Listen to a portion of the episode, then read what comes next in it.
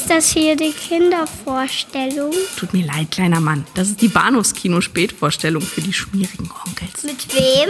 Mit Patrick Lohmeier und Daniel Gramsch.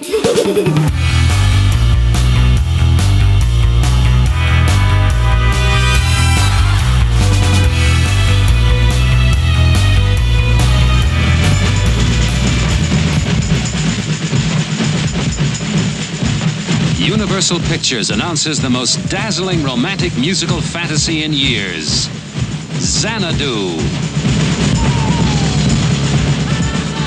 Starring Olivia Newton John, Michael Beck, and Gene Kelly.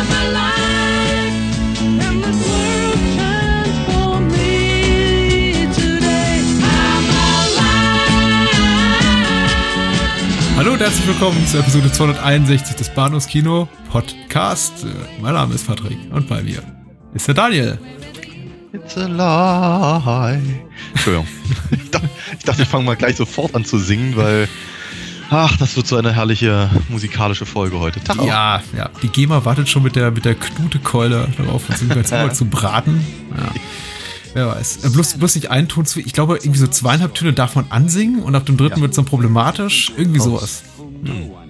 Und äh, Cover nur, wenn es werketreu ist und überhaupt, ach, ich bin noch vollkommen äh, perplex auch von einem schönen, schönen Trailer, den wir vorgeschnitten haben, vor allem von dem Satz ähm, Open your eyes and listen to the magic.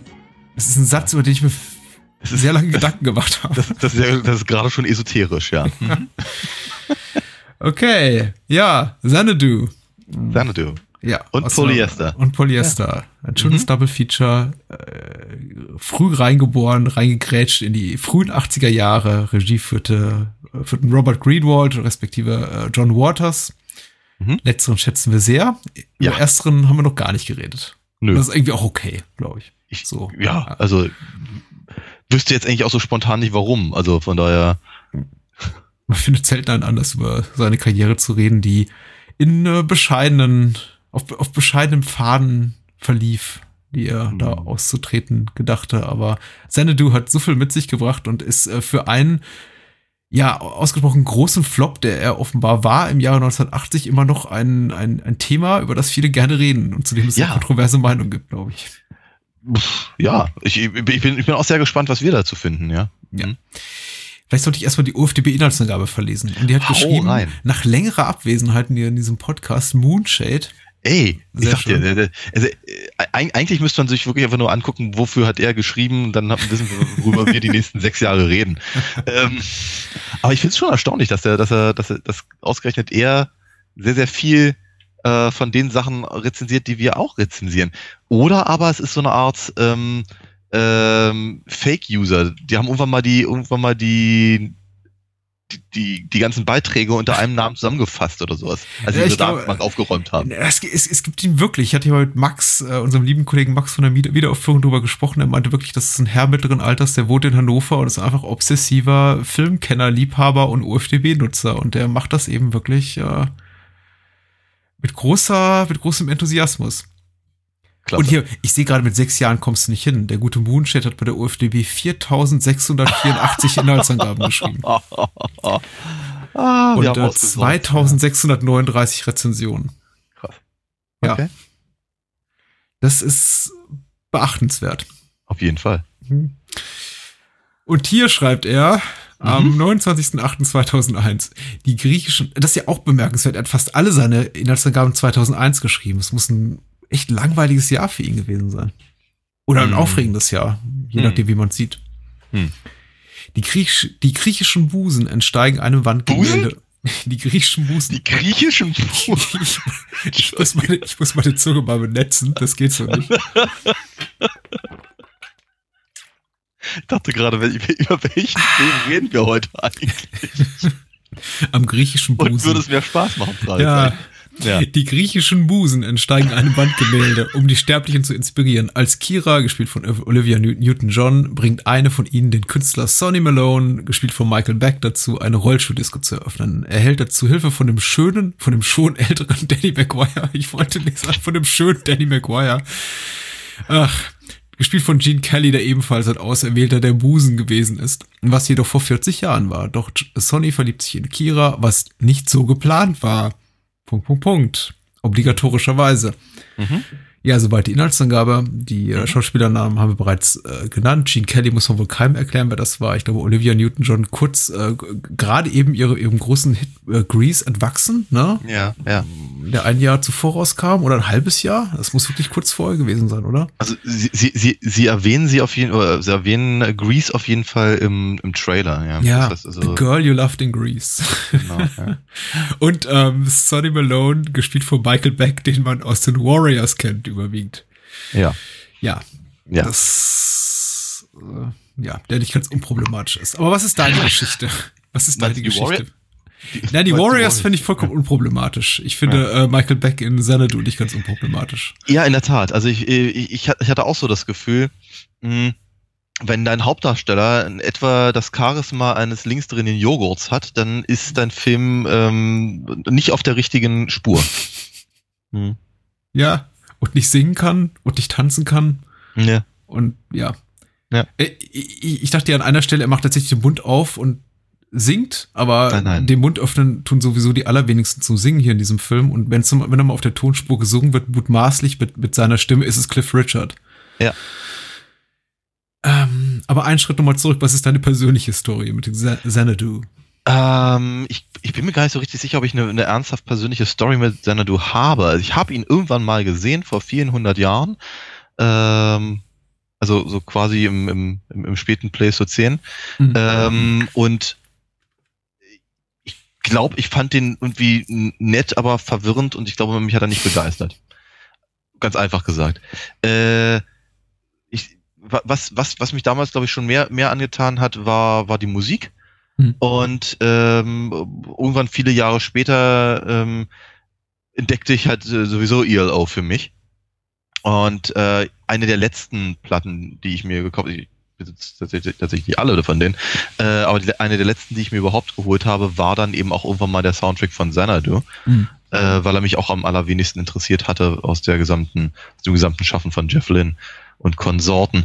Ähm, und das war aber auch dann der Moment, wo ich sagte, okay, ich glaube, ich, ich möchte den Film gerne mal wieder sehen, um einfach auch einen Kontext zu haben für, für die Songs, die, ähm, und so ist ja die Schallplatte zumindest aufgebaut, mhm. äh, auf der einen Seite die Olivia Newton-John Sachen hat und andere Dinge, also auch Gene Kelly und, und, und Cliff Richards, äh, und auf der anderen Seite halt ELO. Das heißt, das war gerade schon ein, ein halbes ELO-Album.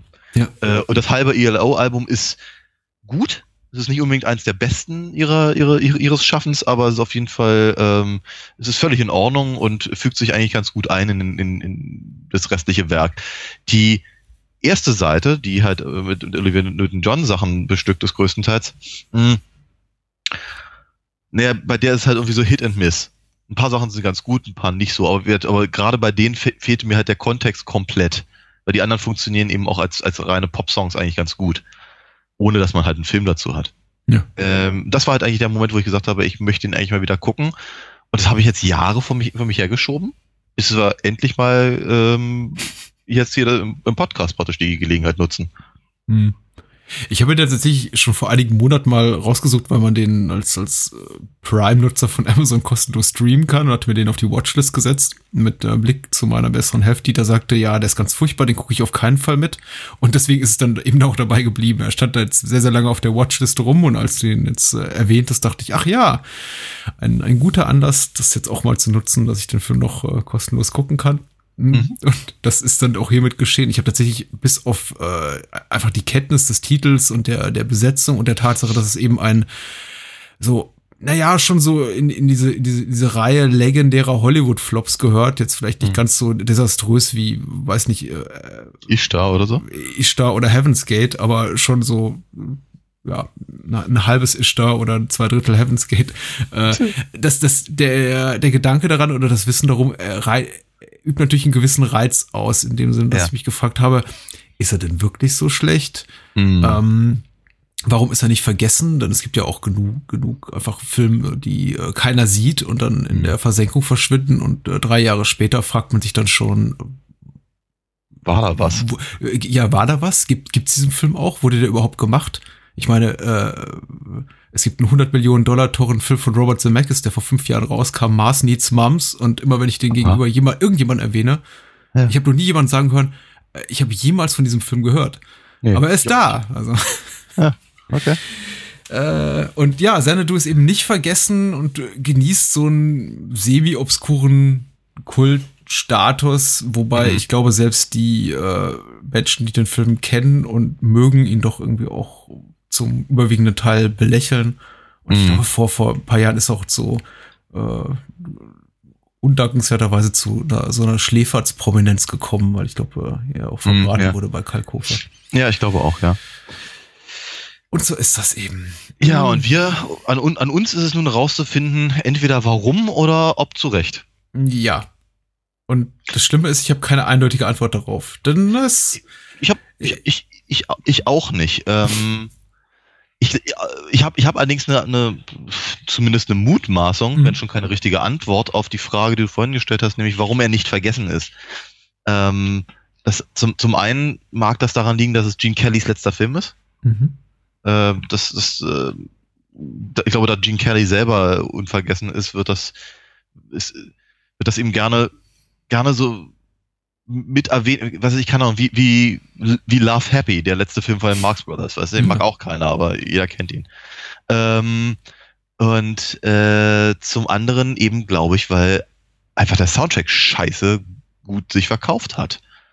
Der Ding, der Ding hatte irgendwie fünf Top 1 Hits mhm. oder so ja, und wie Platinum ausgestattet äh, die die, ähm, ähm, die die die Schallplatte damals und äh, sowohl Xanadu als auch Magic lief rauf und runter äh, teilweise heute noch, ja, dass man, dass man, also die, die, die Songs halt im Radio hört, ne, bei den, keine Ahnung, besten Hits der 70er, 80er, 90er und so.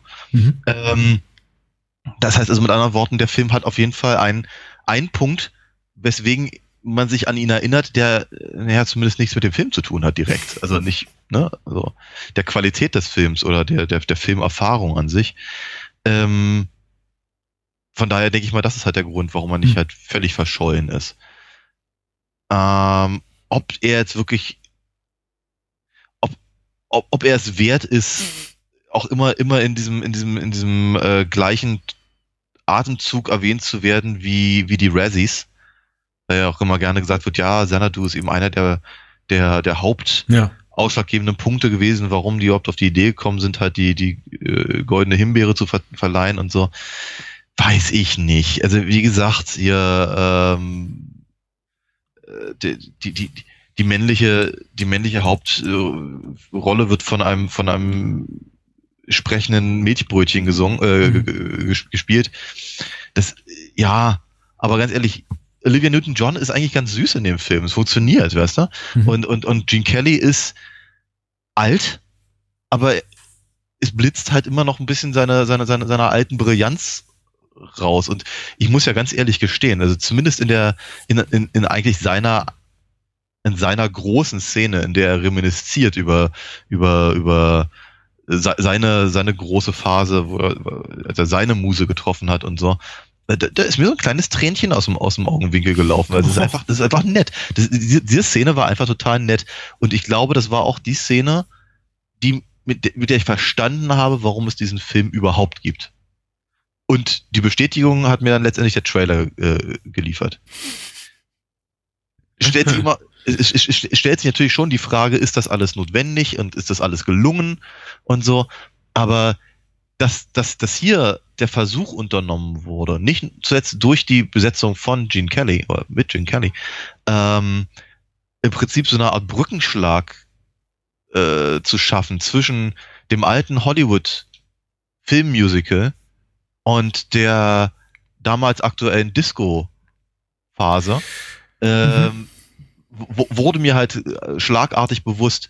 Und ich finde das, ich finde, das, das, es ist ein hehres Ziel ich, ich verstehe das schon, was sehr, sehr populäres von früher, was, was sehr, sehr populäres von heute ja. zu übersetzen. Ähm, und sie geben sich ja auch viel Mühe. Ich, meine, eine, ich, ich finde ja äh, auch eine Szene, die ich total drollig finde, wenn auch, sagen wir mal, in der Umsetzung ein bisschen ins Dilettantische spielende. Ähm, aber wenn, wenn sich beide, also, also Sonny und, äh, und Danny, äh, Gedanken drüber machen, wie ihr, wie ihr Xanadu halt aussehen sollte und halt auf der einen Seite die Swing-Band spielt, auf der anderen Seite die, die Rock-Kombo mhm. äh, und das irgendwann zusammen, zusammengeführt wird. Das ist nett. Das ist total nett.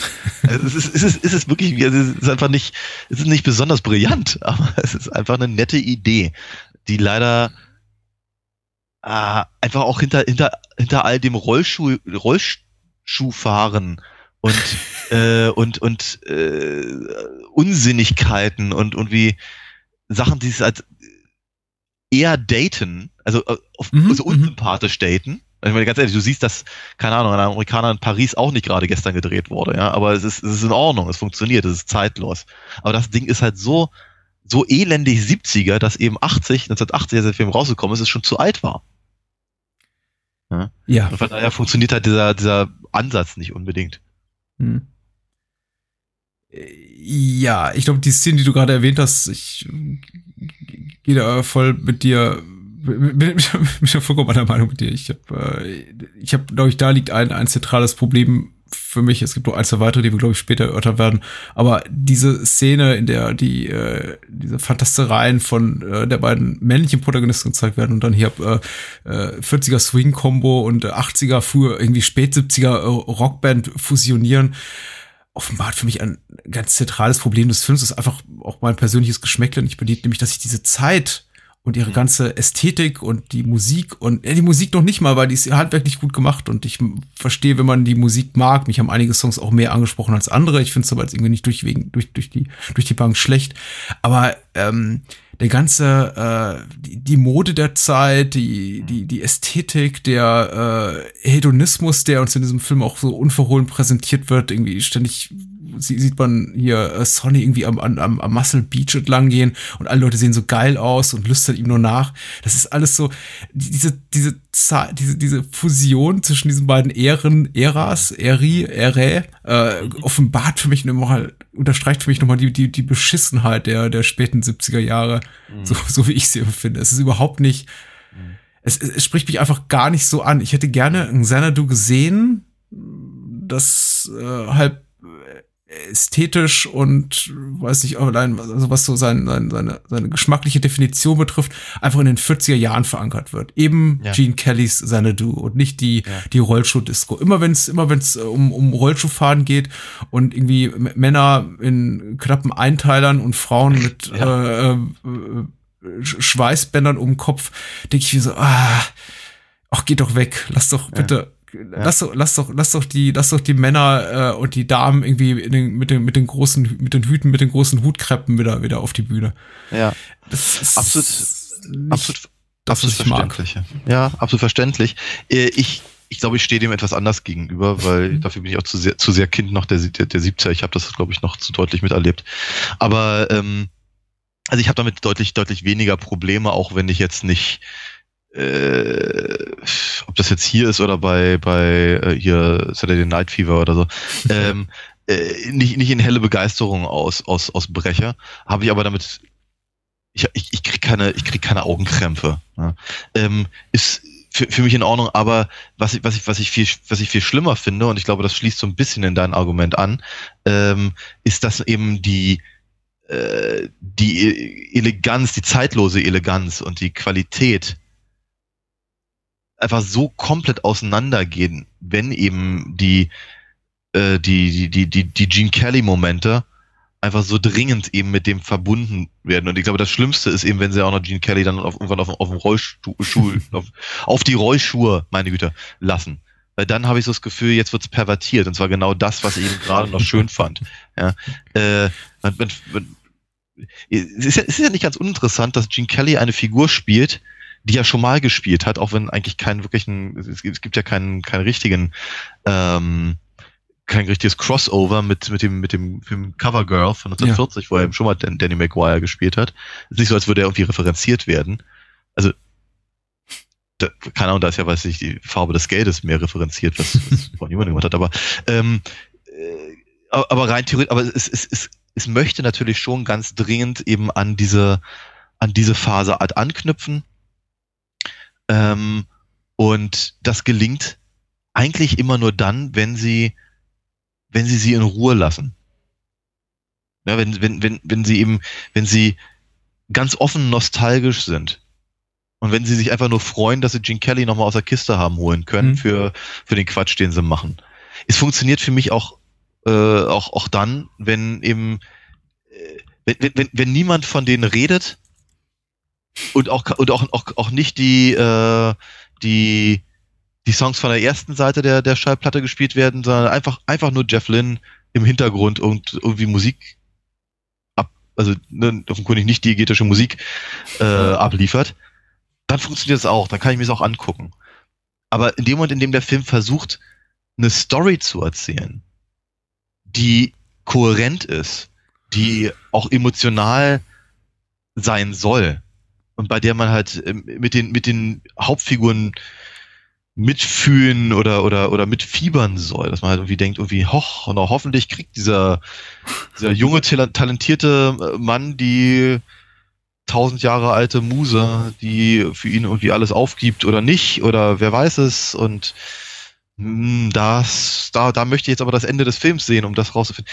Das, das funktioniert eben alles überhaupt nicht, weil dafür, ich habe das Gefühl, daran ist der Film überhaupt nicht interessiert. Nee, offenbar nicht. Und es gab ja auch um, durchaus ein paar produktionstechnische Probleme, die dazu geführt haben, dass eben der, die, die, die Handlung des Films so wenig kohärent ist oder man sich eigentlich auch durchweg fragt, warum ist jetzt X mit Y zusammen und er lüstert nach Z. Also, weiß nicht, Michael Beck und Olivia Newton-John haben für mich ungefähr so viel Chemie wie weiß, Milchbrötchen mit Leberwurst. Das passt ja. einfach nicht zusammen. Es ist ja. auch nicht so, so wirklich tragisch, weil der Film irgendwie auch zu konfus ist, auch zu wildentlich konfus und durchgeknallt und irgendwie äh, selbstverliebt und, und irrgeleitet, um das einen wirklich irgendwie stören mag. Ich gucke mir auch diese Art von Film nicht an und, und erwarte da wirklich äh, nachvollziehbare Handlung. Aber es gibt mhm. eben schon so zwei, drei Momente, in denen der Film dieses Thema hier große Liebe, die in Songs zum Ausdruck gebracht wird, so forciert und diese Momente funktionieren eben auch überhaupt nicht, bis zur aller, allerletzten Einstellung, die dann irgendwie auch so komplett missglückt ist und irgendwie und ich dann irgendwie, in meinem persönlichen Eindruck war, da wurde irgendwie so ein Stück Dialog rausgeschnitten, weil die reden dann irgendwie, ohne mhm. dass man hört, was sie sagen, in, in die, ja. in, in die, in die Endcredits rein. Ja. Äh, keine Ahnung, was da schiefgelaufen ist.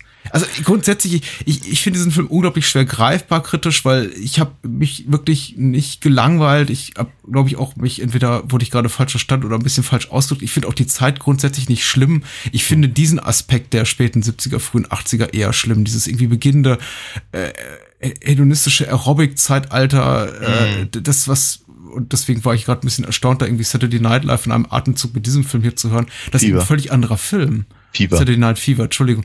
Ja, ja Saturday Night Live. Ähm, würde ich rausschneiden, wenn ich die Zeit und die Lust hätte. Saturday Night Fever in einem Atemzug hier mit diesem Film zu hören, weil das ist ja, ja ein, eine völlig andere Art von ja, natürlich. Äh, ja, klar. Film und äh, auch kein Musical im klassischen Sinne, sondern wirklich Nein. ein Film, der, der, der äh, eigentlich, eigentlich eher, eher ein Arbeitermelodrama, das wirklich auch, ja. auch ernste Themen anpackt, während du überhaupt nicht interessiert ist Nein. an irgendwas außer dem, der, der, irgendetwas außer der Zufriedenstellung persönlicher Eitelkeiten seiner, seiner Protagonisten. Michael ja. ist dieser von allen, äh, also Michael Beck spielt diesen von allen angehimmelten Künstler, ja. den man auch nur sieht im Kontext von Figuren, die ihn anhimmeln, ja. inklusive irgendwie eines Bühnenarbeiters, der sogar noch sagt, hier, ich habe eine Tochter, mit der will ich dich unbedingt verkuppeln. Und ich frage mich, warum? Weil du, weil, weil du, weil du tolle Wandbilder malst? Also ich meine, ich habe ich habe großen Respekt vor Künstlern, auch inklusive äh, der Tätigkeit, die du ausübst. äh, Leuten, die äh, in der in, in, in der bildenden Kunst tätig sind oder aber das ist das ist ja. ja klar, das ist äh es ist es ist vollkommen es ist wirklich albern und ich habe auch nicht das Gefühl, dass sich der Film so bewusst ist darüber, wie wie wie albern das ist, wenn wir dann eben irgendwie zum achten oder zehnten Mal eine Szene haben, in der irgendwer äh, Sonny Malone begegnet und äh, sagt, hey, übrigens, du bist der tollste überhaupt und der Beste in deinem Job und äh, mhm. zu schade, dass du es irgendwie niemals geschafft hast. Ja, selbst wenn er irgendwie den, den Mädels diesen blöden dieses Moped klaut und damit am, am, ja. am, am Strand rumfährt, lüstern die ihm nach, als würden sie irgendwie quasi gleich besteigen wollen. Das ist wirklich, ja. Das, ja, ist, ja, das ist sehr merkwürdig. Und all die Zeit gucke ich ihn an und denke mir, Warum? Dieses, ja, dieses Würstchen, dieses drei Tage alte Würstchen. Ja, ja. Was ich aber eben auch neben dem Selbstverliebten äh, also sehe, ist, ist diese elendige Oberflächlichkeit des Films. Ja. Ja, äh, also Sunny wird halt permanent beschrieben als als als als als Künstlerseele und ne, der der irgendwie sein eigenes Ding machen will, aber halt in diesem in diesem dieser Kommerzkacke irgendwie festhängt und all das. Aber de facto macht er halt überhaupt gar nichts. Also ich, ich, ich, habe, gele ich habe gelesen, dass er äh, in, der, in der ursprünglichen äh, Fassung des Skriptes wohl dieses Wandgemälde gemalt haben soll, aus dem dann ja, genau. rauskommt. Ja. Ähm, was irgendwie stimmig ist. Also als Idee wäre das durchaus, durchaus verständlich. Ähm, so ein bisschen wie beim Mannequin oder so. Aber es ist, das, das passiert halt nicht. Ne? Ich meine, er malt halt, halt dieses, dieses Plattencover ab und danach lässt er irgendwie alles sausen und um, um halt äh, der, der äh, Kira halt irgendwie hinterher zu, der zu rennen. Es, ähm, Dannys zarte Künstlerseele, die wird einem wenigstens gezeigt in einer Musikeinlage. Die kann ich in irgendeiner Form nachvollziehen. Ansonsten ist es aber eben auch total oberflächlich und die letzte Szene zeigt das eben auch nochmal. Ich, ich, ich hätte gedacht, dass sie vielleicht in irgendeiner Form mal darauf eingehen, wie schwierig das ist, halt so einen Nachtclub halt aufzumachen. Das ist irgendwie, also äh, äh, diese, diese, diese Mischung aus Altem und Neuen, was ja, mhm. was ja, was ja im Prinzip die, das, das Grundmuster des Films ist, dass das vielleicht nochmal aufgegriffen wird. Mhm. So, keine Ahnung, dass sie, dass sie Danny irgendwie sagen, hau mir ab mit dem alten Scheiß, denn wir, wir wollen hier nur noch, nur noch Roller Disco oder so mhm. und äh, äh, er sich aber durchsetzen kann. Was weiß ich, keine Ahnung, aber das findet ja alles überhaupt nicht statt. Nein, die, die, die große Mont Montageszene, die den, die den Erfolg des Nachtclubs ausmacht, ist Gene Kelly in unterschiedlichen 70er-Jahre-Klamotten. Ja. Und das ist eben auch so oberflächlich. Und die Tatsache, dass ich meine, äh, der, der, der, der, die zarte Künstlerseele verliert jetzt also seine, seine, seine Muse, sie darf halt irgendwie nicht zu, äh, auf, auf, auf ewig bei ihm bleiben macht aber nichts, weil da drüben ist eine Kellnerin, die genauso aussieht wie Olivia Newton-John, dann baggert er die an. Ich weiß schon, dass der Film mir eigentlich was anderes sagen will damit, ja, aber wenn man wenn man wenn man es einfach nur ähm, sich anguckt, was einem präsentiert wird, ist eben offenkundig nichts interessant an Kira, außer wie sie aussieht. Ja, ja, natürlich. Überhaupt ist das, was äh, der Film auf seine Figuren projiziert, eben nicht wirklich da. Und ich frage mich, inwieweit man das im Film wie Xanadu, der mit Oberflächlichkeiten einfach hedonistischem Gehabe spielt und auch kokettiert zum Vorwurf machen kann. Ich finde es wenig substanzlos, selbst für einen konfrontativ, also bewusst substanzlosen Film, wie es Xanadu eben ist, wenn ich immer nur gesagt bekomme, oh mein Gott, sie ist die größte und er ist der Tollste in dem, was er tut. Und Gene Kelly ist der legendärste in dem, was er irgendwie damals hat. Ja. Aber irgendwie das niemals so bewiesen bekomme. Irgendwie alle ja. irgendwie nur durch die äh, Gegenstolpern und auch keine wirklichen Opfer bringen mussten für das, was sie, was sie dann am Ende erreichen. Und ich bin, ich bin einfach, vielleicht bricht es mir auch so ein klein bisschen das Herz, ohne es Xanadu wirklich aktiv schlecht zu finden. Ich habe wirklich, wie gesagt, einigermaßen, ich fühle mich gut unterhalten, aber das, das war es eben schon. Aber irgendwie, je, je, mehr ich über den Film nachdenke, desto mehr zerfällt er in, in, in meinem Kopf. Und es ja. liegt eben nicht zu, zuletzt daran, dass eben Gene Kelly, dass ich Gene Kelly sehr, sehr mag. Ich ja. äh, wirklich seine, seine Karriereleistung bewundere, seine großen Erfolge x-fach gesehen habe und er gerade auch nicht zuletzt in seinen größten Hits äh, in American in Paris oder oder oder Sing in the Rain eben gerade mit diesen Bildern spielt, eben solche Figuren spielt, wie es hier ein Sonny Malone sein mag, nämlich dieser ja. der Künstler, der irgendwie auf seinen großen Durchbruch hofft und den dann irgendwie auch am Ende kriegt. Aber in den Filmen, ja. die waren eben die eben auch Musicals waren und eben auch bewusst leicht waren und ein Publikum unterhalten sollten und ihnen irgendwie nicht schwere, schwere Bürden auf die Schultern dramaturgisch legen sollten. Selbst die haben es geschafft, hm. was es heißt, wirklich hart zu arbeiten für seinen Erfolg, ja. adäquater und lebensnah darzustellen, als es Xanadu in einer Minute, in einer Minute überhaupt tut. Ja. Und ähm, da fehlt mir einfach so ein bisschen, das ist aber vielleicht auch einfach durch meinen persönlichen Lebenslauf begründet, auch so ein bisschen die Demut, seitens ja. der Figuren, auch, zu, auch irgendwie vielleicht auch mal ein Moment des Inhalts, die, sagen, okay, ich bin schon eigentlich ganz dankbar dafür, dass ich einen Job habe und eigentlich meinen, meinen Traum leben kann, nämlich irgendwie als Künstler tätig zu sein, dafür auch noch Kohle zu kriegen. Nee, er darf das. Sonny Malone darf das. Wird auch noch von allen angehimmelt. Frauen wollen ihn besteigen, Männer wollen sein wie er und irgendwelche ältere Männer wollen ihn mit seinen Töchtern verkuppeln. Und trotzdem läuft er die ganze Zeit wie ein Schluffi durch die Gegend mit keiner weiß zu schätzen, was ich mache. Alle hm. doof. Ich, ich, ich wünsche, sie würden endlich erkennen, was für ein großartiger Künstler ich bin. Ja. Man denkt sich ja die ganze Zeit irgendwie, du kriegst nichts anderes zu hören, du Nase. ja. Äh, absolut, absolut richtig, aber ich glaube, ich glaube, das ist halt, das ist, glaube ich, ein, das, das größte Problem, dass eben der Film eine die, die, die, die Fähigkeit zur Charakterisierung hat, wie sie einem Tommy Wiseau äh, stehen würde. ja, ja?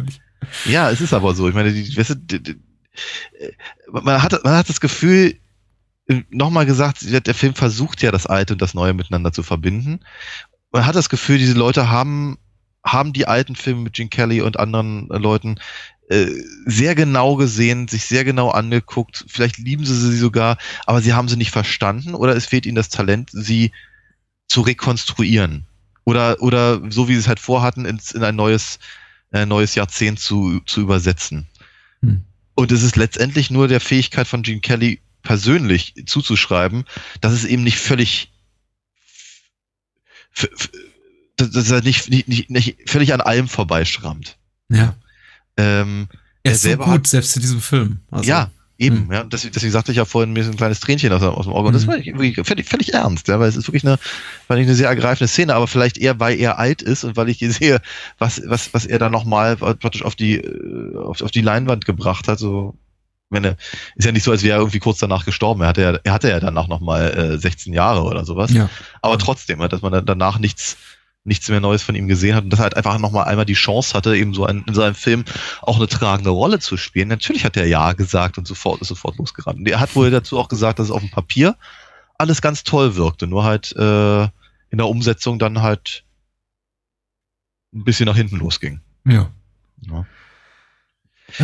Und, trotz, und trotzdem kann ich dem Film aber nicht vollständig böse sein, muss ich auch ganz ehrlich sagen, weil ich, ich, ich sehe es ja genauso wie du. Also ich habe mich auch durchaus unterhalten gefühlt. Ich finde etliche der, der, der, der Songs halt richtig schmissig und ich rannte hier, glaube ich, irgendwie zwei Stunden nach dem Film immer rum und, und mir ging halt äh, Xanadu durch den Kopf.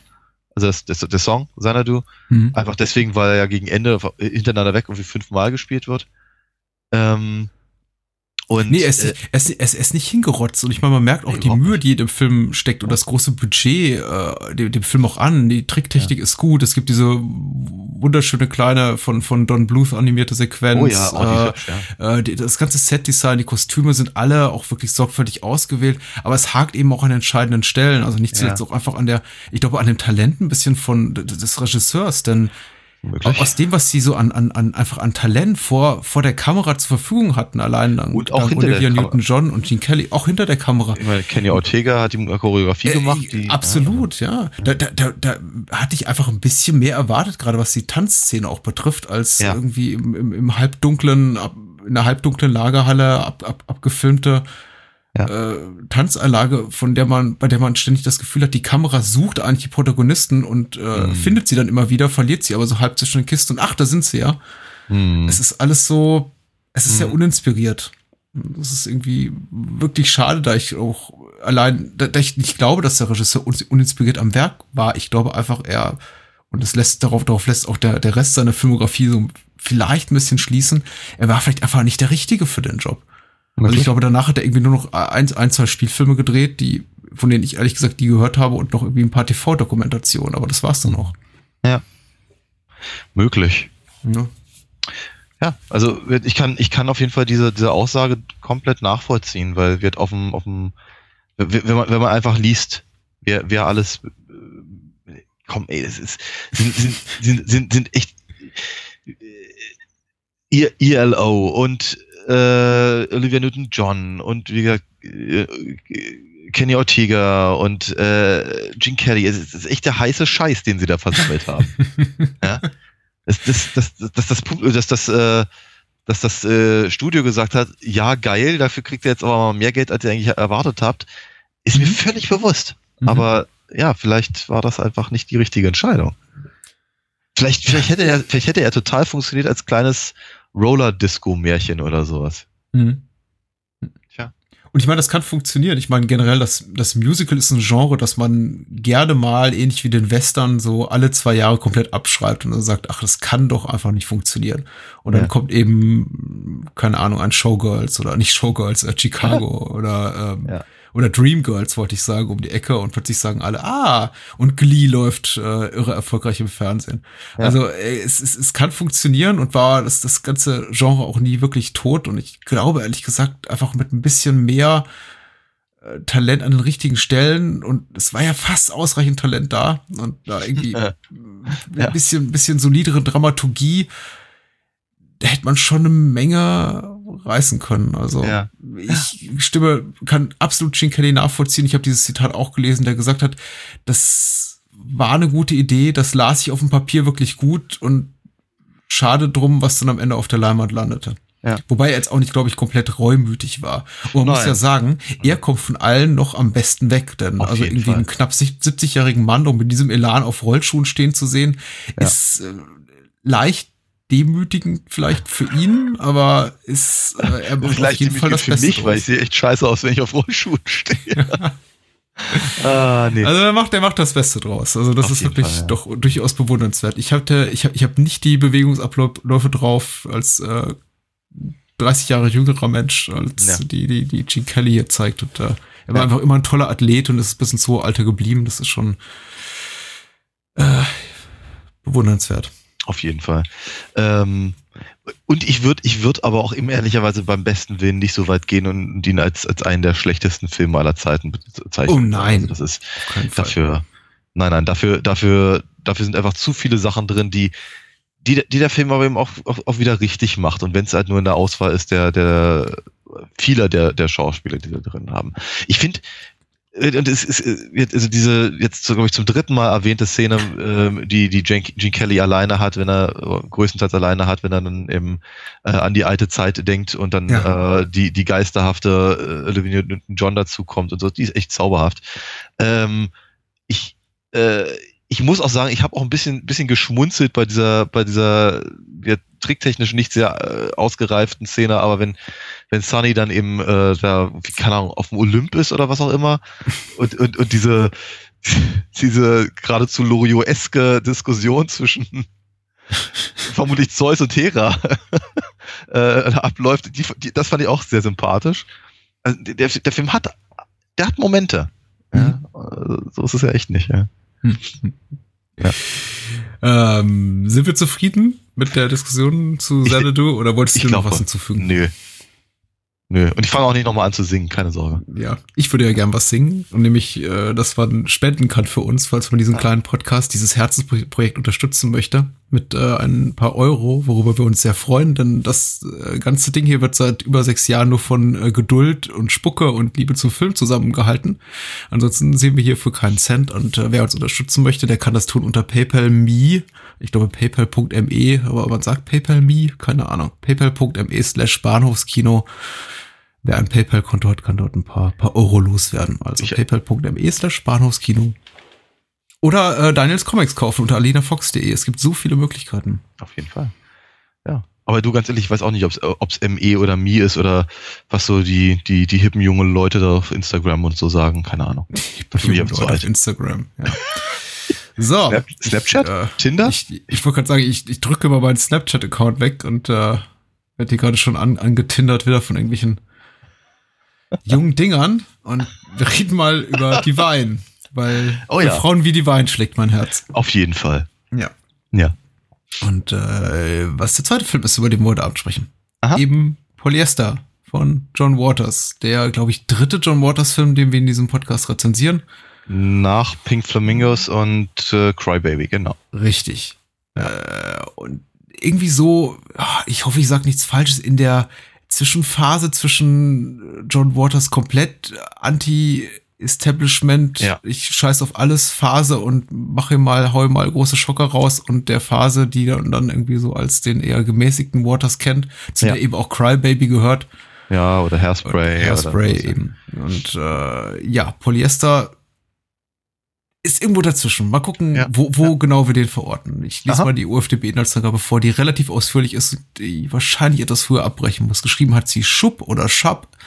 Und äh, liest sich folgendermaßen die übergewichtige Hausfrau Francine Fishpaw Divine lebt in einem idyllischen Vorort von Baltimore und träumt von einer amerikanischen Bilderbuchfamilie. Die Familie, die Realität sieht jedoch anders aus. Ihr Mann Elmer, gespielt von David Sampson, betreibt ein schmieriges Pornokino und betrügt Francine mit seiner Sekretärin. Auch ihr Klebstoffschnüffelnder Sohn Dexter, der polizeilich als Baltimore Fußstampfer gesucht wird und ihre naive Tochter Lulu, die sich mit dem stadtbekannten Kleinkriminellen Bobo abgibt, passt nicht in Francines Traumwelt. Als Francine und ihre beste Freundin Cuddles, Elmer und seine Sekretärin in Flagranti in einer billigen Absteiger tappen und die Nachbarn die Wahrheit über die Fischpaws herausbekommen und versuchen, die Familie aus dem Viertel zu ekeln, bricht ihre heile Welt endgültig zusammen. Sie trinkt mehr, äh, ist dem bösartigen Terror ihres Ehemanns ausgesetzt. Wie gesagt, das ist ja alles relativ umfangreich und äh, trifft schlussendlich äh, Todd Tomorrow, gespielt von Tab Hunter und an dem Punkt äh, ändert sich möglicherweise ihr Schicksal zum Besten. Hm. Oder nicht. Oder nicht. Dafür muss man den Film gucken. Oder uns ja. jetzt einfach nur ein bisschen zuhören. Ich glaube auch, wir werden das auch im Grund und Boden spoilern, das Teil, oder? völlig, völlig, völlig, uner, völlig unerwähnt äh, ist natürlich Odorama. Ja, genau. Das, ja. Äh, die, die, die Beschreibung dessen überlasse ich aber auch gerne dir. Eiwei, ja, ich meine, ja. das ist äh, ähm, das, äh, Dr. Wie, wie hieß er? Dr. Hacken, Hackenshaw? Rick, Rick, Rickshaw? Wie, ja, ich habe es leider nicht rausfinden können. Ja, genau. Also was der, der, der, der Doktor mit deutschem Akzent, den, der, die, der die ersten zwei Minuten des Films äh, allein bestreitet, erklärt uns ja sehr genau, was, was halt, was es mit Odorama halt auf sich hat. Im Prinzip hat sich äh, äh, John Waters die Idee halt einfallen lassen, ähm, kleine Kärtchen auszugeben äh, für, für das Kinopublikum mit äh, Geruchs Stempeln drauf, die halt aufgekratzt ja. werden und dann, ähm, dann kann man halt Dinge riechen, die im Film gerade relevant sind. Und äh, ja, er hat sich wohl so in einem Interview äh, köstlich amüsiert darüber, wenn die Leute dann äh, ähm, halt an diesen, an diesen Dingern schnuppern und sich darüber freuen, wenn sie dann irgendwie Turnschuhgeruch haben oder sowas in der Richtung. Und das ja, fand er wohl sehr, sehr lustig. ja, und äh, das Ding, äh, dieses Odorama kam aber wohl nur einmal zum Einsatz, eben bei der Erstaufführung und dann später nochmal bei der ersten ähm, äh, DVD-Auswertung. Äh, da wurden dann so eine Karten neu ja. aufgelegt dazugepackt. Äh, ich habe leider so ein Ding nie in echt gesehen. Ja, ich, ich, ich habe lange mit mir gehadert, das war auch in der Zeit, als DVDs noch relativ teuer waren, kam diese tolle New Line Cinema, John ja. Waters, das Komplettwerk raus ja. und ich glaube, die kostete weit über 100 Dollar, ich glaube sogar 200 Dollar ja, und äh, habe lange mit mir gehadert, bis es dann plötzlich hieß uh, Out of Print und äh, das war's dann. Meinst du das Very Crudely Yours? Ja, ja, ja, die hat mich auch mehrmals angelacht, ja. Ich glaube, das hieß sie. Man sollte doch vielleicht dazu sagen, das Ganze ist inspiriert durchaus, also äh, keine originäre Idee, aber eine wirklich schöne einfach Adaption einer früheren Idee von, von William Castle, das Ganze schon mal als, als äh, Smell-O-Vision in, ja. äh, ich glaube, in den frühen 50er Jahren für eine seiner Filme, dessen Titel mir leider gerade entfallen ist, so, so durchgezogen hat. Ja. Äh, ich, Darüber ist relativ wenig bekannt, aber Odorama Geruchskarten gibt's äh, bis heute und werden, glaube ich, immer noch bei eBay gehandelt. Aha. Ich würde eine, ich würde meine behalten, würde ich eine besitzen. Ich glaube, ja, ich glaube auch. Ich bin mir nicht mal sicher, ob ich sie wirklich aufrubbeln würde. Ich kenne das, ich, ich, ich, ich kenn, ich kenn das ja noch aus dem Ips, ne? Da gab's ja sowas auch gerne mal zwischendurch. Ja. Ich glaube, selbst wenn, selbst wenn du sie nicht aufrubbelst, wird jeglicher Geruch verflogen sein in 40 nach, Jahren. Also. Vermutlich, ja. Vermutlich, ja. Ach ja, aber. Das ist was für Sterbebett, so klassischerweise. So ja. kurz, vor, kurz zum Abnippeln. Da, da reich mir ja die Karte, was. endlich. Ja. Und dann rubbelst du und denkst, oh, Mist. Und ja. das war's. Ja.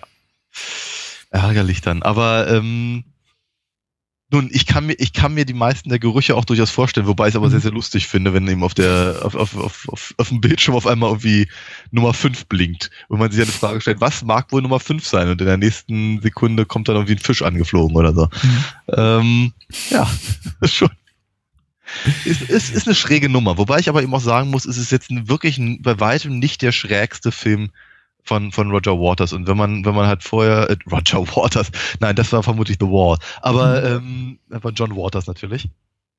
Aber wenn man, äh, äh, wenn man halt das letzte Mal was von ihm gehört hat, als man, was ich Pink Flamingos gesehen hat, dann könnte man ein kleines bisschen überrascht sein, würde ich sagen. Mhm. Mhm. Weil der Film sich ja schon über weite Strecken Mühe gibt, äh, Sachen zwar, zwar sehr, sehr, sehr überkandidelt, ich meine, so, so wie man es halt von, von Waters kennt, darzustellen, aber trotzdem relativ straight-faced dabei ist. Mhm. Ähm, also er, ich glaube schon, dass er, dass er gerne möchte, dass man, dass man seine Story ernst nimmt und wenn es nur als Hommage ist an halt diese, diese klassischen Frauen in Not Filme oder so. Ne? Ja. Vom, vom, vom, Ehemann verlassen und, ja, ja. Und, und, und all das und von der, von der Gesellschaft verstoßen. Und, und der so. Film, also der, der, der, Film ist auch durchaus provokant, aber auf eher, eher so auf der rhetorischen Ebene, finde ich. Es ist halt, äh, ja. er zeigt halt nicht wirklich explizit, explizite Schockmomente wie irgendwie die Wein ist, ist, ist Hundekot oder so. Also ja, keine dieser wirklich transgressiven Momente, in denen sich der Otto-Normal-Kinogänger äh, die Hand vor Mund klatscht und äh, halb schreiend, halb erstickt ja. ra rausrennt äh, von, ja. von Entsetzens. Das ja. fehlt hier eben völlig, aber nichtsdestotrotz gibt es eben hier ein um den anderen Moment, in dem eben Charaktere einfach Aussagen von sich geben, die, glaube ich, das äh, in, in, in Establishment ins, ins Wunder äh, Herz treffen. Also wie ja. äh, Lulu, die dann irgendwie ganz beiläufig zu ihrer Mutter sagt, irgendwie, I'm getting an, an abortion and I can't wait oder so. Ja, und, äh, ja, überhaupt ja. allein die Tatsache, dass der Familienvater der Betreiber eines Pornokinos ist, ist ja. Äh, ja. naja. Ach, ja, auf jeden Fall. Ich meine, er, es ist, ich finde, ich finde Polyester schwer greifbar. Muss ja. ich ganz ehrlich sagen. Ich finde, ich, ich, ich, weiß, ich weiß nicht so genau. Ich, ich mag ihn ganz gerne. Es ist wirklich nicht mein Lieblings-Waters-Film. Ähm, ich, ich, äh, ich muss auch ganz ehrlich sagen, ich leide in gewisser Weise echt mit, mit, mit, mit Divines Figur, weil was, was ihr so angetan wird im Laufe des Films ist wirklich nicht sehr freundlich. Mhm. Äh, ich mag natürlich die transgressiven Momente, wie du es gerade sehr, sehr schön und eloquent ausgedrückt hast. Äh, die, die, die, die Waters halt äh, anderweitig hat, bis, keine Ahnung, Female Trouble und so. Ähm, aber äh, ich finde, ah, wie soll ich es sagen? Ich finde Polyester total wichtig. Also auch gerade in der, in der, in der Schaffensphase von, von John Waters. Äh, du hast ja vorhin gesagt, und das stimmt, äh, dass es halt so eine, so eine Zwischenphase war. Ne? Nicht, mehr, nicht mehr so ganz, äh, keine Ahnung, Shock, Shock the Establishment. Mhm.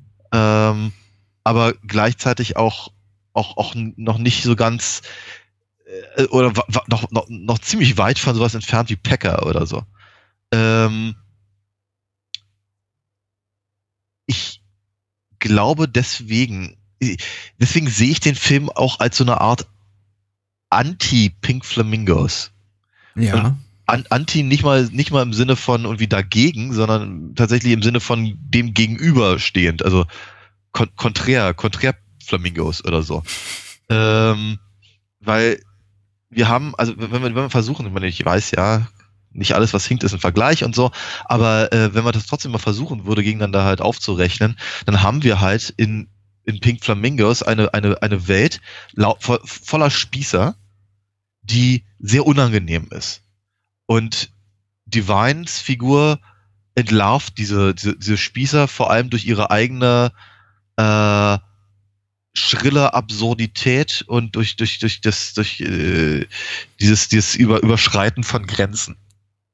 Was sehr, sehr passend war für die frühen mhm. 70er.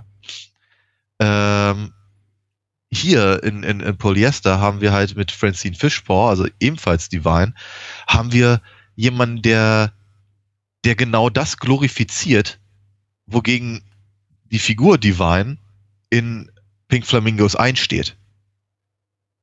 Und sie, im Prinzip sind die, sind die, sind die vermeintlichen Vertreter der, der, der, der, der heilen Welt mhm. wiederum total widerliche gestalten. Ob das jetzt hier die, die, die, äh, diese Demonstranten am Anfang des Films sind, ob das eben ihre eigene Familie ist, zumindest über einen Großteil des Films, äh, die, die, ähm, äh, ihre, ihre eigene Mutter und eben Todd Tomorrow gegen Ende des Films dann und so. Im, im Prinzip äh, ver versucht sich eben die Francine Fishpaw-Figur eben auch, also, äh, also im Prinzip anzubiedern an diese, an diese Bourgeoisie mhm. die sie aber gar nicht haben will und sich hier noch viel mehr offenbart oder sagen wir viel, viel, viel oder anders, noch anders gesagt, in, äh, in Polyester sehe ich viel mehr Figuren, die diesen, die diesen Satz most filthiest person oder, oder filthiest person alive oder so verdient hätten. Ja. ja. Weil, weil die sich halt alle so benehmen, aber überhaupt keine Reumütigkeit zeigen. Und, und äh, tatsächlich wieder die, ich glaube, die einzige Figur, die, äh, die im Prinzip aus der aus dieser, aus der komischen, aus der John Wateresken Parallelwelt stammt.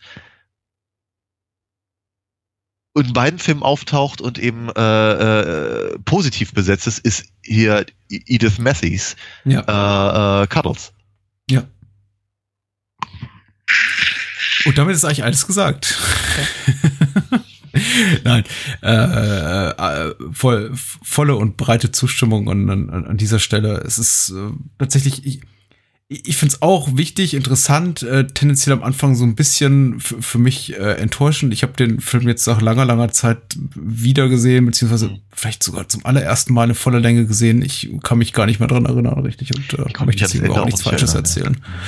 Äh, aber ich hatte jetzt keine bewusste Erinnerung daran, außer an, an gewisse Szenen und auch an ja. überraschenderweise an, an gewisse Soundbites, denn dieses, äh, dieser Anruf des Schuldirektors an äh, äh, das ja. Gespräch mit Francine wird irgendwie zu Tode gesampelt in, auf, auf einem ganz tollen Album von The Avalanches. Okay. in einem Song namens Frontier äh, Psychiatrist. Äh, das, äh, dieses, dieses Sample mit dem irgendwie Your son is criminally insane. Ja.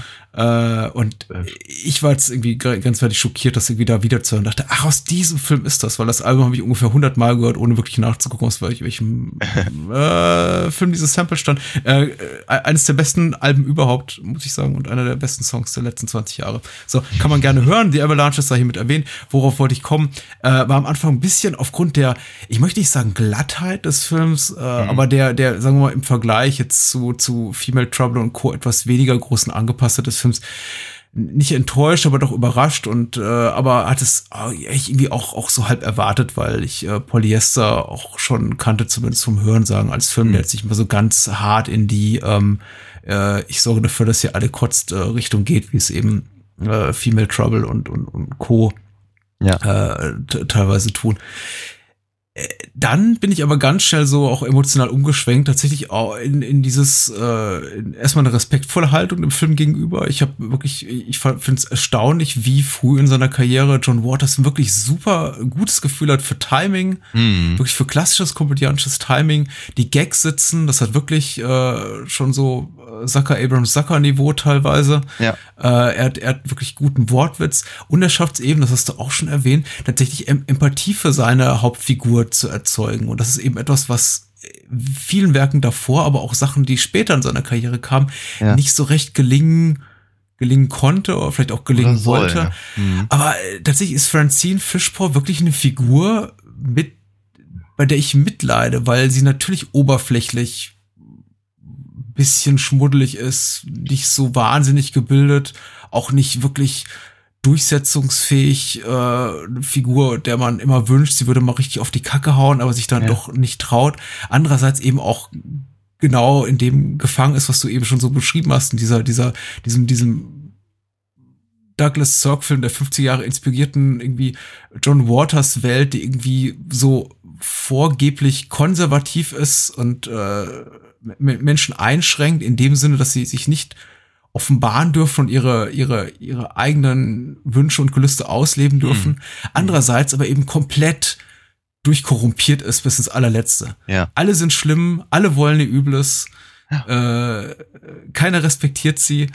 Und das erzeugt eben Mitgefühl in, im Zusammenspiel mit äh, Divines wirklich guter schauspielerischer Leistung, muss ich sagen. Oh ja. Das ist, äh, ja. ich, äh, okay. habe ich bisher über, selten über John Waters Filme gesagt, aber Divine hat mich wirklich ähm, doch ja. die Weihnachtsfigur hier wirklich ein bisschen berührt. Auf jeden Fall. Ähm, ich meine, ganz, es ist, das ist gerade das komödiantische Gespür äh, ähm, äh, erwähnt. Und das, das ist natürlich auch sehr, sehr auffällig. Und ich habe bei, bei, dieser, bei dieser Telefonatsnummer, also wenn, wenn, wenn sie mit Cuddles da sitzt und ständig jemand anruft, mhm. äh, habe ich, hab ich einer, zweimal wirklich laut aufgelacht, weil eben so ganz, ganz klassische, typische Sätze ähm, aus, aus eben diesem, diesem Dramafilm so, so, ah, so herrlich vorgeführt wurden da klingelt das Telefon. Ähm, schon, schon, schon, schon sehr, sehr, sehr gut. Aber wie hat sie, die, die, die Wein geht aber eben auch total auf in der Rolle. Also man hat, man hat wirklich den, den Eindruck, dass sie, oder er äh, vielmehr, weil die Wein war ja, war ja größtenteils eine Rolle, ähm, aber gesagt hat, äh, ähm, John, ich würde jetzt ganz gerne auch mal nicht immer nur Hundehäufchen essen, sondern auch gerne mal was als Schauspieler zu tun haben. Und äh, ja, dann an der Stelle praktisch schon mal be bewiesen, dass es immer funktioniert. Ne? Mhm. Und das ist. Ja, ja und, und, und, und ihr für, für mich sehr ehrlicher Pathos, finde ich, ist auch, also allein ist wirklich aus, wieder, wieder aus, aus, aus Komödiensicht einen Blick drauf geworfen, ver, ver, verträgt sich unglaublich gut oder bricht sich unglaublich gut, unglaublich effizient mit diesen ganzen Absurditäten, die um sie rum stattfinden. Ja. Sie, sie reagiert hat unglaublich authentisch, gestresst, entnervt, verzweifelt auf Sachen, die komplett ja. Hanebüchen sind, wie zum Beispiel einfach die Tatsache, dass sie damit konfrontiert ist, dass ihr, dass ihr Sohn ein, ein, ein ein Verbrecher ist, der der Baltimore Foot Stamper und also ja. das, die, die, die, die, nicht nur nicht nur ein Krimineller, sondern die, die, die dümmste Art von Kriminellen, die man sein kann, nämlich eines Verbrechens schuldig, das irgendwie vollkommen Hanebüchen ist. Ja, und ja. Äh, ihre Tochter von nichts mehr träumt, als sich von irgendeinem Rowdy schwängern zu lassen, nur damit sie irgendwie dann das Kind abtreiben kann, weil es irgendwie gerade vielleicht hip ist, das zu tun. Ja. Äh, das ist einfach, ach, mit all diesen Sachen ist sie, ich weiß nicht, mit dem Ehemann, der den, den jeder vernünftig denkende Mensch oder jede vernünftig denkende Ehefrau, ob sie jetzt Mann oder Frau ist, ob es jetzt die Wein ist oder irgendwie eben nicht die Wein, wahrscheinlich vor 20 Jahren aus dem Haus geschmissen hätte. Ja. Der sich irgendwie abends mit seinen weißen Lackschuhen ins Bett legt und mhm. äh, Pornokino betreibt. Also, mhm. was nicht schlimm ist, ehrlich gesagt. Und da habe ich ehrlich gesagt auch, bin ich, war so ein kurzer Moment, in dem ich in Zweifeln kam, ob denn vielleicht sogar äh, der äh, Ehemann von äh, Francine, mh, Elmer, hm. vielleicht, vielleicht am Ende sogar ein Sympathieträger ist, weil im Grunde ist es ja das, was schon, was schon ja. eher so der Attitüde von John Waters entspricht, dieser, dieser anti, anti-autoritären Haltung zu sagen, so, ja, ja da sitzt eben Porno, Kinobetreiber mitten in den Suburbs von Baltimore. Ja, ähm, aber, aber, aber im, äh, der Ärmer meint es ja nicht ehrlich. Ja, genau. Ne? Was, was, was sich jetzt schon mal dadurch zeigt, dass er eben diese, diese, äh, äh, Demonstranten als äh, hervorragende Gelegenheit sieht, um halt auf die auf die Spielzeiten in seinem Kino hinzuweisen. Ne? Und das ist eben das ist kein das ist eben kein subversives Statement halt dieses Pornokino da da, da zu betreiben. Mhm. Äh, sondern eben das ist reine Geldmacherei. Ja? Und das ist, glaube ich, etwas, was äh, ich glaube, ich glaube, deswegen hat, äh, hat John Waters auch mehr, mehr Sympathie für, für Dexter, also für den, für den, für den äh, schuhtretenden Sohn, äh, der, den, den er dann, dann letztendlich zur, zum, zum, zum zartfühlenden Künstler werden, werden lässt, der eben sein, sein, sein Fetisch anderweitig umlenkt. Ne? Und mhm. äh, ja, gut, bei, der, bei, bei, bei Lulu, der Tochter, nimmt das ja noch, noch absurdere Züge an, mit dem, mit diesem komischen Klöppel arbeiten da. äh, aber ja, das da, da, da, da, ich sagen, da, da, da, da, ändert er ja mitten im Film seinen Ton. Ja. ja. Ich find, ich, äh, doch, ja. Hm? Bitte. Nee, sag. Ich wollte völlig andere Gedanken äußern, der überhaupt nicht daran anschließt an das, was du gerade gesagt hast. Deswegen schieß mal raus. Ich auch, von daher mach mal weiter. Mm, erinnert mich äh, stellenweise nicht nur an Zucker Abrams Zucker, habe ich äh, schon erwähnt, sondern auch an den, an den späten Russ Meyer, so ein bisschen, was die Tonalität äh, mhm. betraf und, und, und seine Figuren, obwohl er natürlich nicht so diese, diese extremen Züge annimmt, wie es jetzt irgendwie ähm, Beyond the Valley of the Ultra Vixens tat. Ja, ja. Äh, es ist weitaus weniger schockierend, konfrontativ, einfach X-rated. Ja. Es ist mhm. ein, ein Film, den man auch mit Abstrichen, glaube ich, auch mit seinen Eltern gucken kann. Mhm. Aber viele Figuren einfach in ihrer Intensität und ihrer Hysterie erinnert mich auch ein bisschen an den späten Ross Meyer, was mir durchaus gefiel. Ja. Auch die, auch die Tatsache, dass er irgendwo da äh, diese, diesen vom, vom deutschstämmigen äh, Schauspieler Hans Kramm heißt er, glaube ich, äh, ja. hier diese Figur von Heinz, Heinz da reinschmeißt, ja. die anscheinend, ich weiß nicht, so, so und, und auch der, auch dieser, dieser Psychiater oder Doktor, Doktor irgendwas am Anfang im, ja. im Produkt ist ja auch, ist ja auch ein Deutscher.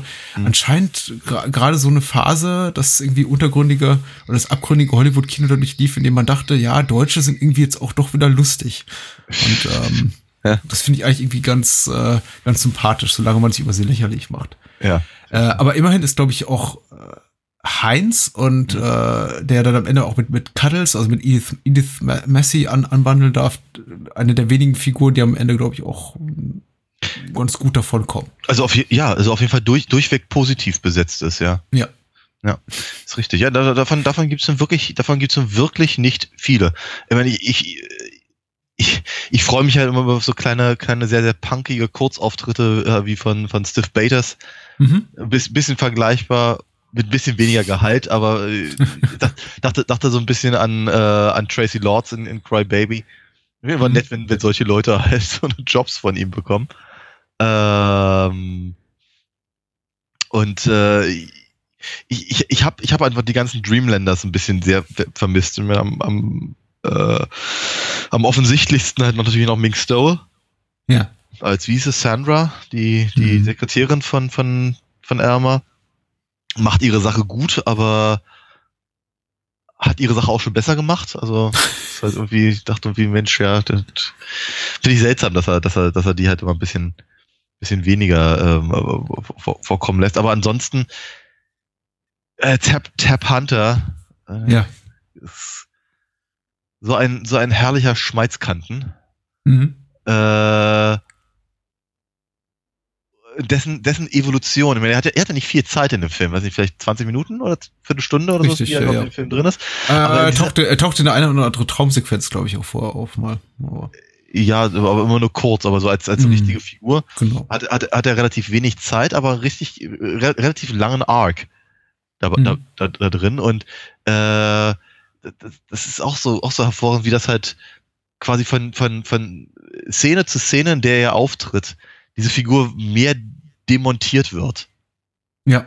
Und, und äh, spannend. Also spa spannend, spannend angelegt. Also von der, von, der, von der Kleidung her, von seiner, von der Art, wie er sich gibt und wie er redet und, und all das, bis er, mhm.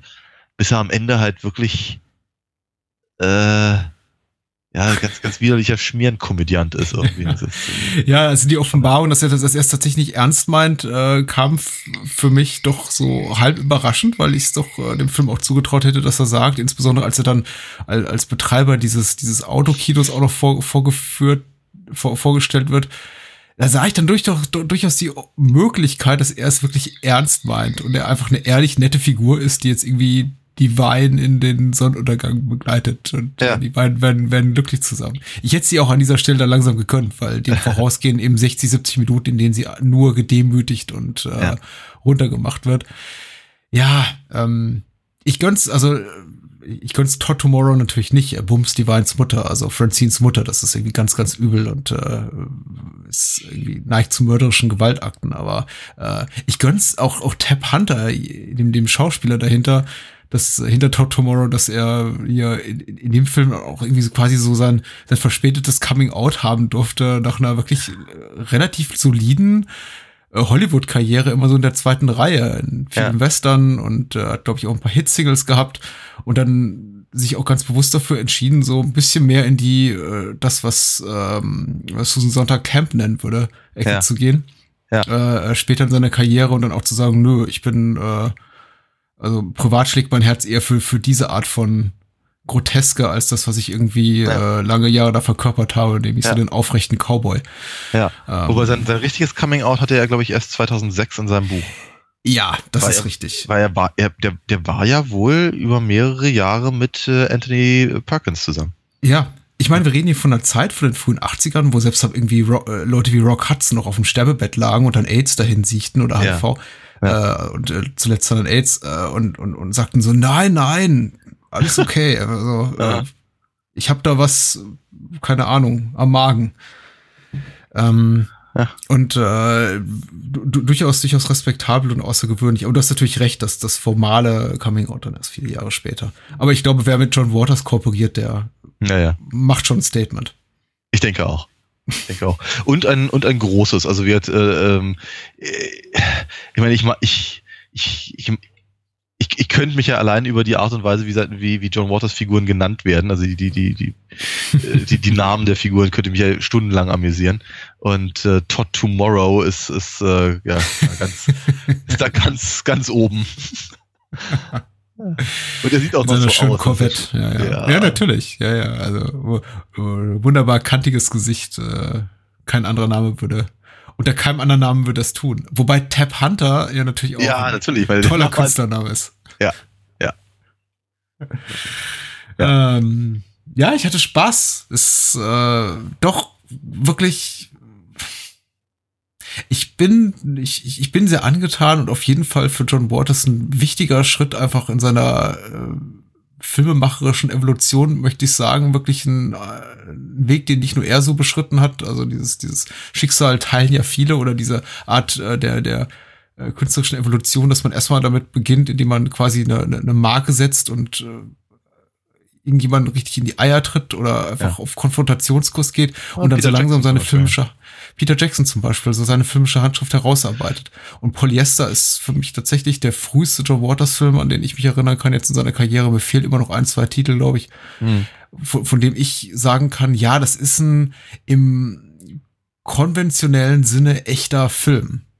Mit einer nachvollziehbaren Dramaturgie, mit einem ja. tollen komödiantischen Timing, mit tatsächlich Figuren, die, äh, die, die, die einem nahe gehen, zu denen man, für die man Empathie empfindet und äh, ja. so abrupt dann das Ende äh, sein mag und so, so merkwürdig äh, fühlt sich das für mich summa summarum schlüssiger an, als das, was wir gerade eben im Insanity hatten. Ja. Das, der auch ein sehr abruptes, äh, harmonisches Ende dann hat, so. Ich liebe dich, ich liebe dich, Abspann. ja. ja, in der Tat, ja. Nee, und da ist, ähm, das ist, ich, ich habe ich hab auch so das Gefühl, Polyester braucht aber auch dieses Ende. Mhm. Das ist, es ist, es ist völlig in Ordnung. Wenn die, die, klar, man könnte, man könnte jetzt noch, man könnte jetzt noch irgendwie äh, noch, noch zeigen, wie, wie harmonisch eben äh, Francines Leben jetzt als, als, als nächstes sein wird und so. Das, das könnte, könnte man tun, man kann es aber eben auch sein lassen.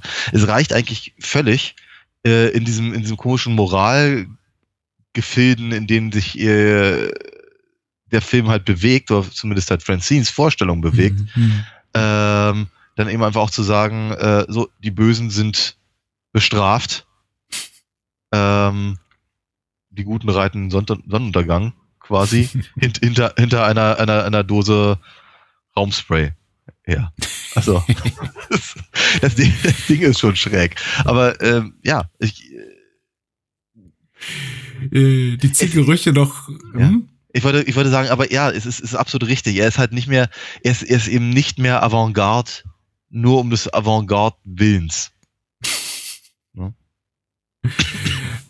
Äh, als ich, als ich las, welche zehn Gerüche sich übrigens auf der Odorama äh, äh, Kratzkarte verbargen, fragte ich mich doch, ob da wirklich nochmal differenziert wird zwischen äh, hinter der 2 stand Flatulenz und mhm. äh, da gibt's auch Gerüche wie Stinktier oder ja, und, ja. Und, und, schmutzige oder stinkende Schuhe.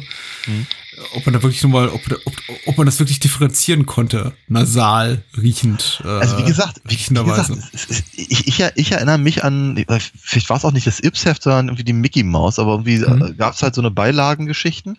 Und da, ja, natürlich, da gab es in im Turnschuhe, die rochen natürlich nicht so, also die rochen wie einfach eklig. Äh, oder oder äh, Benzin zum Beispiel. Das, hat, das hatten sie, das hatten wir der DVD gemacht damals von dem äh, hier Tarantino ähm, Death Proof. Mhm. Da, da, da, da roch dann die DVD oder für die ganze Packung halt wie, wie, wie Diesel. Und so. Also mhm. es, so, so, es, es, gibt, es gibt schon so ein paar ähm, Geruch-Dinger, die eben dann, glaube ich, schon eigenständig genug sind. Was, was ich mich da eher frage, ist, wenn, äh, wenn dann diese, diese Karten waren ja nicht besonders groß. Also wenn du praktisch alle zehn Felder aufgerubbelt hattest, frage ich mich, ob du dann noch unterscheiden konntest, was auf der Eins war. ja, das ist eine gute Frage, die wir hier nicht, äh, nein, nein. glaube ich, zufriedenstellend beantworten werden können. Nein, aber irgendwann, irgendwann kaufe ich so ein Ding über Ebay. Hm. Ich kriege übrigens auch manchmal merkwürdig riechende DVDs von Ebay-Verkäufern, aber ich habe das irgendwie, ich habe das für einen unangenehmen Zufall bisher gehalten. Du meinst, da, da steckt vielleicht Absicht hinter. Ja. Äh, Sehr schön. Oh Mann. Was tun wir nächste Woche? Wor worüber sprechen wir nächste Woche? Ich glaube, wir haben ein schönes Programm. Ich glaube Möchte auch. ich meinen. Ja, ich glaube auch. Wir, wir, wir bewegen uns ein bisschen weg von den ähm, von der von der von der seichten Unterhaltung Naja. und äh, na, hallo und äh, ja, nein, also wir, wir, wir werden wir werden äh, bei weitem weniger avantgardistisch, aber vermutlich nicht weniger interessant, denn wir werden uns äh, zum einen über einen klassischen Gruselfilm äh, unterhalten, der aus dem Jahr 1959 stammt Mhm. und einen meiner absoluten Lieblingsschauspieler ähm, äh, wieder mal, ich glaube zum dritten Mal vierten Mal oder was hier in den Podcast äh, einlädt, nämlich Vincent Price in House on Haunted Hill. Hm. Das äh, Haus auf dem Geisterhügel ist, glaube ich, auch immer nur mit einer, mit einer Altersfreigabe ab 18 gestraft hierzulande. Okay. Also ganz, ganz böse. Nein, keine Angst. äh, Ich glaube, den kann man auch. Den kann man mit gutem Gewissen gucken, auch mit den Eltern und der und der und dem besten Freund oder der besten Freundin.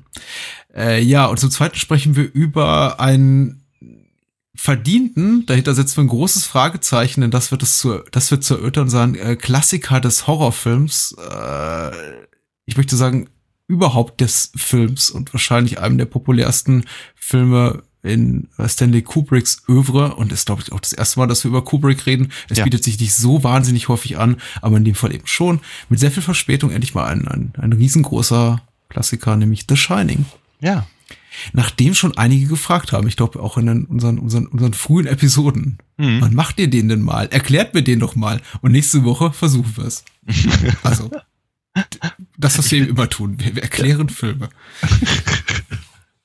Ich bin auf jeden Fall schon mal sehr, sehr gespannt und freue mich schon ganz doll drauf. Da geht's mir auch so und äh, ich sag mal gute Nacht, oder? Ja, genau. Bis dann. ne? Adios.